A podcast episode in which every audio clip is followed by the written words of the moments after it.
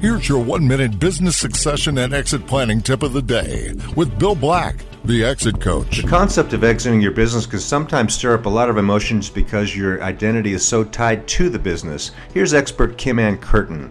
I ask people to really be honest with themselves. And I think, particularly your audience, they have been grown up in a society and a culture where they sort of, I call it the John Wayne uh, mentality. And I think what that does is disconnect them sometimes to their true feelings and to the needs that they have. I think men in particular are taught that somehow having need is not manly. And I think the caution, especially when considering an exit, is that there's a host of emotions that you're going to go through. The more willing you are to be with those emotions, the more willing you are to be honest with yourself and conscious of what is about to happen to you, the more successful you will be as you journey through it. To hear more tips from over 150 advisors, visit exitcoachradio.com.